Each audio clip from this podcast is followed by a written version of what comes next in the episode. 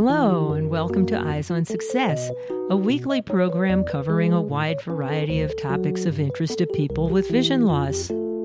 I'm Nancy Goodman Torpy. And I'm Pete Torpy. I still get emails at least every week from readers, newly blind adults, who say, Your book has given me hope. I mean, what else could anyone ever want?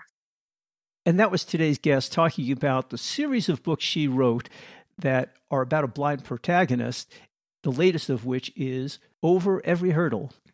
We'll speak with best selling author Barbara Hinske, who wrote the Guiding Emily series, and with Julie Rock, the manager of adult and transition services at the Foundation for Blind Children, about how they interacted to make this series of books possible. But first, for our tip of the week. This week's tip comes from Julie Rock. I think the tip for the week should absolutely be if you haven't already read the first two Guiding Emily books, absolutely get those two read so that you can be ready for this new release. Because I have read it and it is absolutely wonderful. It just takes you to the next step.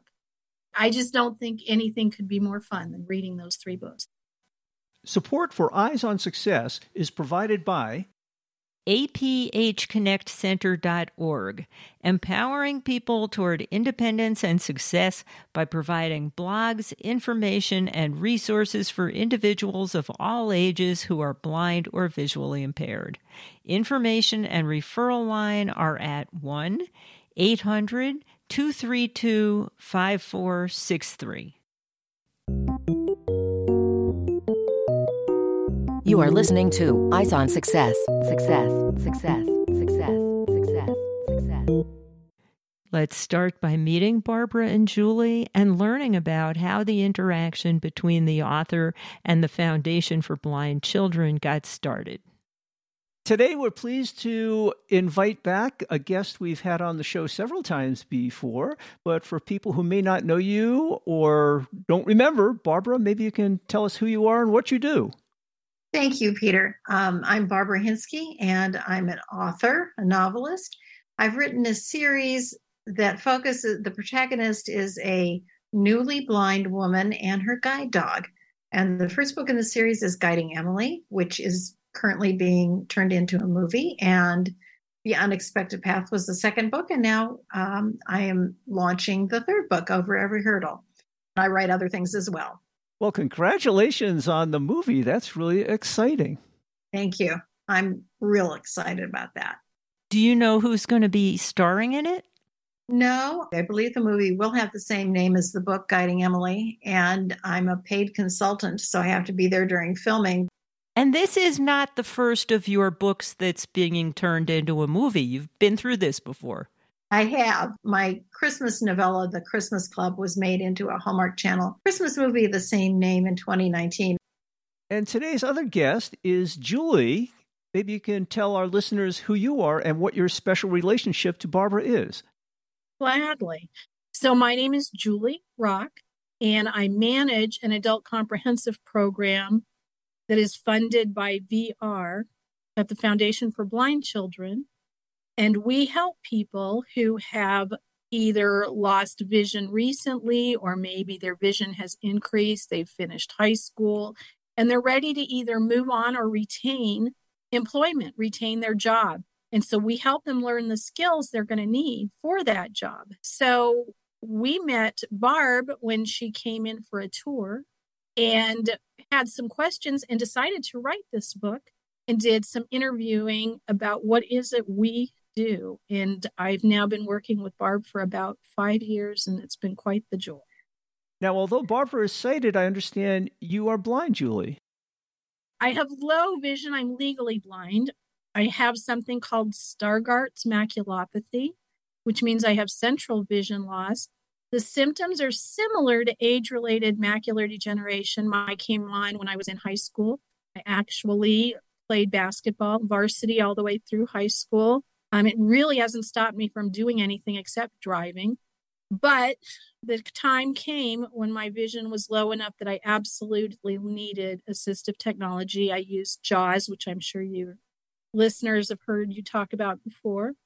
as well as magnification. And, and I just do a lot of use of all of the different blindness skills that are needed by those of us that are either blind or visually impaired. And I gather you have a guide dog who was maybe the model for Emily's guide dog in the book?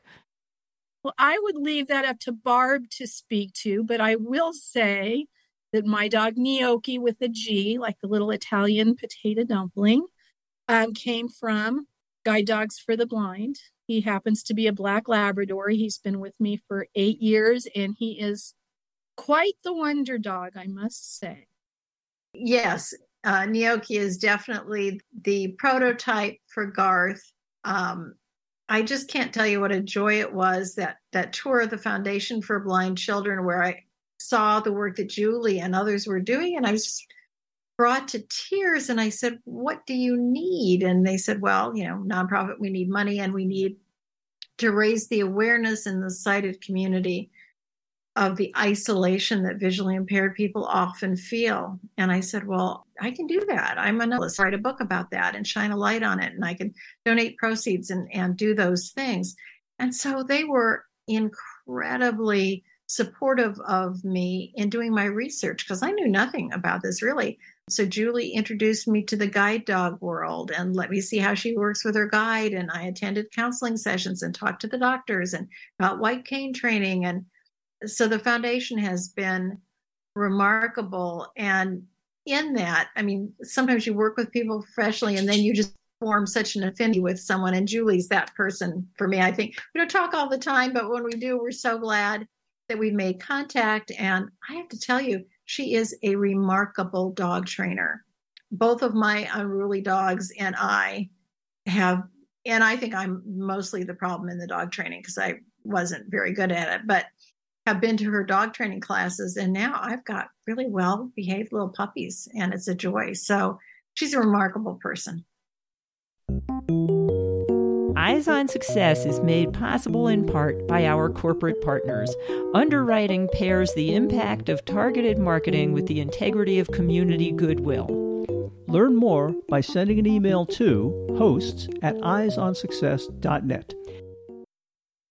This week's focus topic is Barbara Hinske's new book, Over Every Hurdle, the sequel to Guiding Emily and the Unexpected Path, which we've talked about in prior shows, and how the Foundation for Blind Children was involved in the creation of this series of books. Well, Barbara, this is a fun series of books that you've put together, starting out with Emily, who goes blind suddenly on her honeymoon in the first book, and then taking us through her life as she learns blindness skills and copes with being blind professionally and personally. And now your new book takes that even a little bit further. Tell us a little bit about the new book. The new book will be called Over Every Hurdle. Um, and this has two dogs on the cover. It's got Garth the Black Lab and Biscuit, who is a yellow lab uh, based upon another guide dog I know from Foundation for Blind Children. So we've got another blind main character in the book and her guide dog. In this book, we've got Emily facing work challenges where people really don't think she's all that capable. And she is, and she shows them that she can do the same jobs, probably even a little bit better. She has some relationship issues. And one of her employees, she's a manager in her job, in an IT kind of job, programming job. And one of her employees is on the spectrum. And so it's also got his journey in there and his meeting someone and a romance of his. So it's got lots of lots of educational things, I think. I hope that they're just all entertaining and affirming looks at people living real life with the abilities they have, no matter what they are. You've been very generous and you've given us an advanced copy of each book before we've interviewed you for the show, which is terrific. And we've both read them all and really enjoyed them. And my impression of the three books is in the first book, Emily suddenly goes blind and she really needs to come to terms with that. And she's just first beginning to learn blindness skills. And in the second book, she develops independence and confidence and you know, goes back to work and gets on with her life. And in the third book, it's like, well, yeah, I know she's blind, but she's just doing her life. And it, you know, it, it really shown the progression of her acceptance of her blindness, but also that it doesn't need to be an impediment to anything and that she can just be like anybody else, except she happens not to see. I'm thrilled to hear that because that's what I was going for. And, you know, honestly, I think of you and Pete when I write these scenes between couples. And eventually, Emily, no, I don't think this is a spoiler. She's going to have children. Stephanie's going to have children, and they're going to be blind parents. And no surprise, they're going to be doing the things all parents do with all children. And it needs to be seen as not remarkable. It needs to be seen as as natural. That's what I'm going for. That's what I'm hoping for.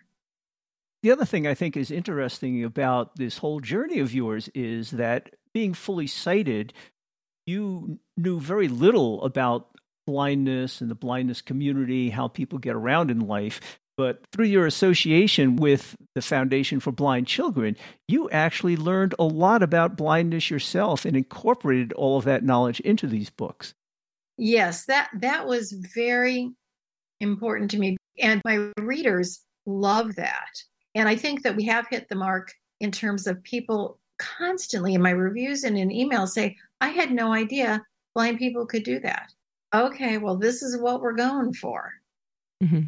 So, Julie, as Barb's coach and guide, if you will, through her path of learning blindness skills, are you satisfied with how well she's been able to depict that facet of Emily's life? Well, this is what's great about what Barbara does. So she came in and did interview after interview with instructors, with students. She watched, as she said, she even put on a blindfold at one point and worked with an instructor to learn orientation and mobility with a cane so she could see what is it like to go out there when I can't see. Putting herself in that position is huge. Also just had some great natural insight. So she seemed to just have a good way of asking the right questions, which was really important. Um, she would kind of talk out, Am I getting it? This is what I think. And then as she has written each book, she has sent copies out. I know that she has mm-hmm. always let me read rough drafts to say, Am I on the right track? Am I hitting the mark? And even if there were little tiny things that we brought up, just to say, I don't know if this is worth changing, but then she would make that decision. And I think being just so open to learning and to listening to what's going on with other people and then just having that kind of mindset where she can understand and read people. I think some of that's just natural and that's just who Barb is. Thank you. If I can interject one funny aspect, the guide dog parts are the diciest because the West Coast guide dog people and the East Coast guide dog people don't do everything exactly the same. And there is very little tolerance of the difference.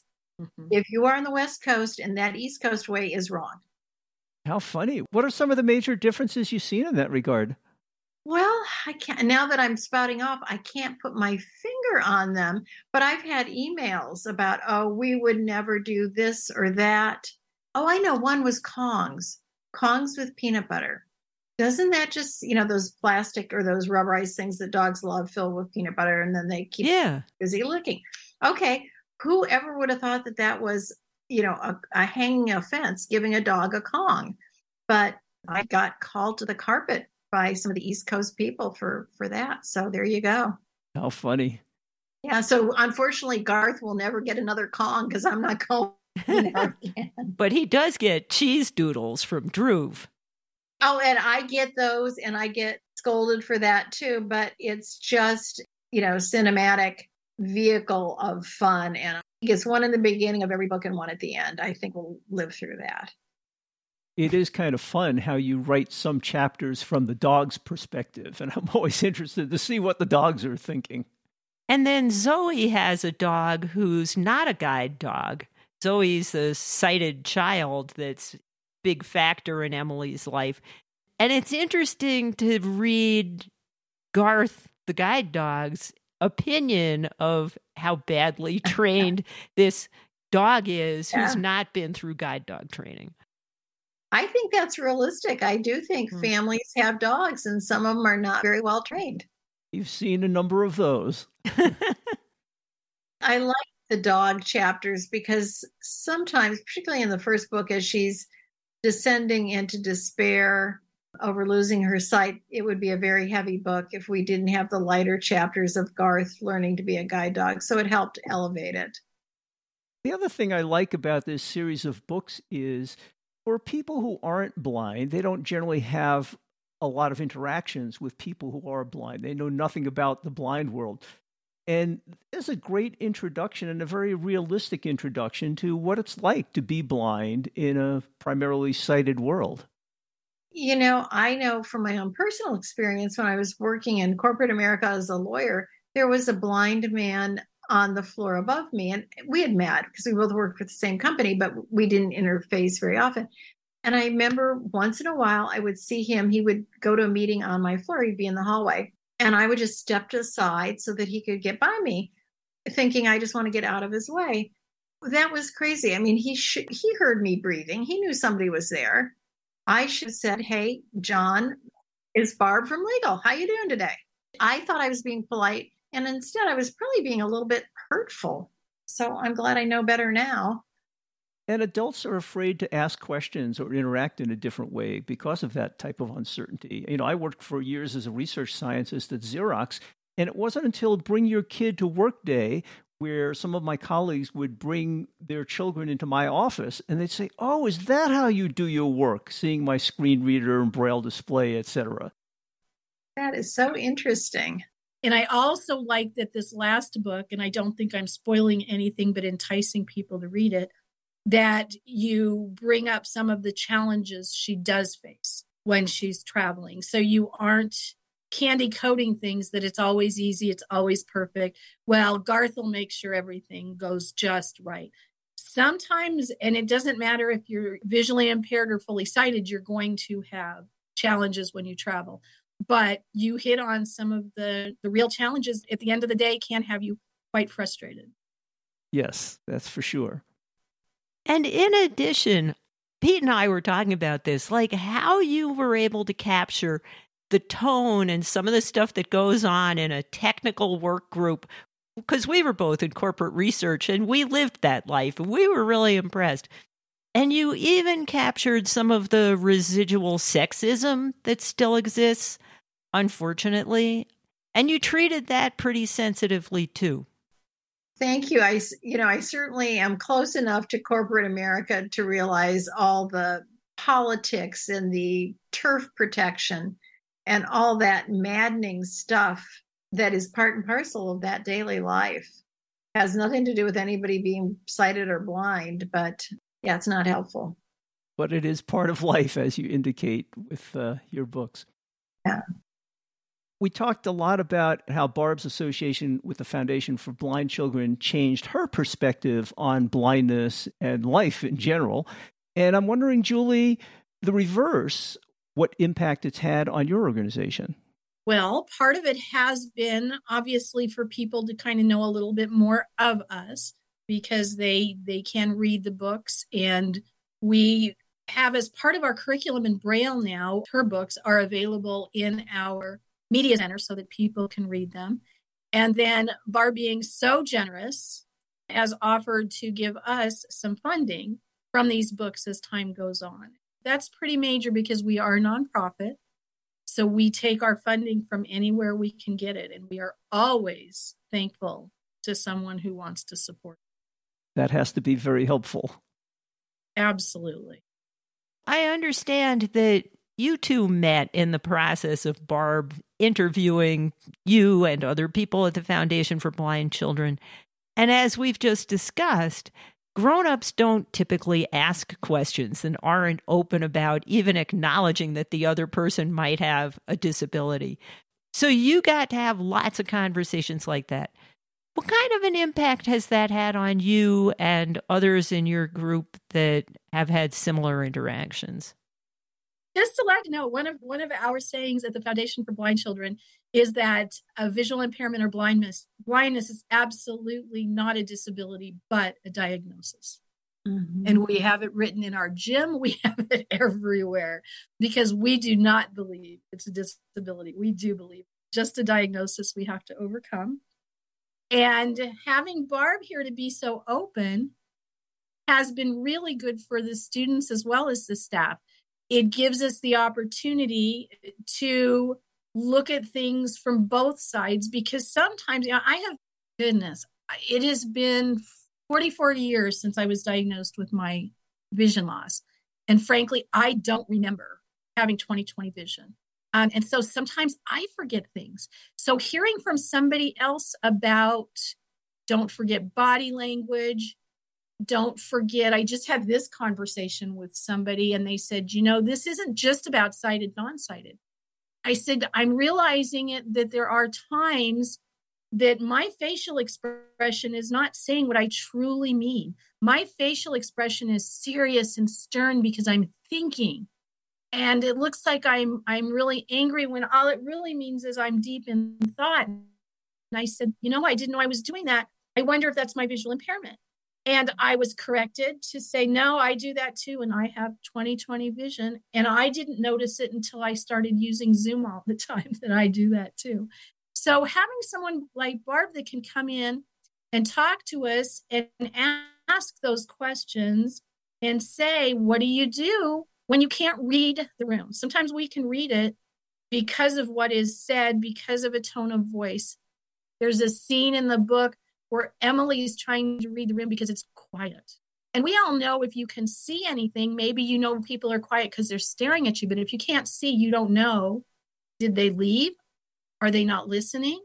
Are they all reading their phones? You have no idea what's going on. And so you have to try to interact verbally to get their attention back. So having someone that's been in the corporate world like Barb that can ask those questions and say, well, what about this or that when you can't see what's going on? That's pretty insightful. So, is there anything either one of you wants to add? I don't know if people would think this is interesting, but I do, and I think it's encouraging. The Missouri Department of Education licenses an excerpt from Guiding Emily to use in their standardized testing. Isn't this wacky?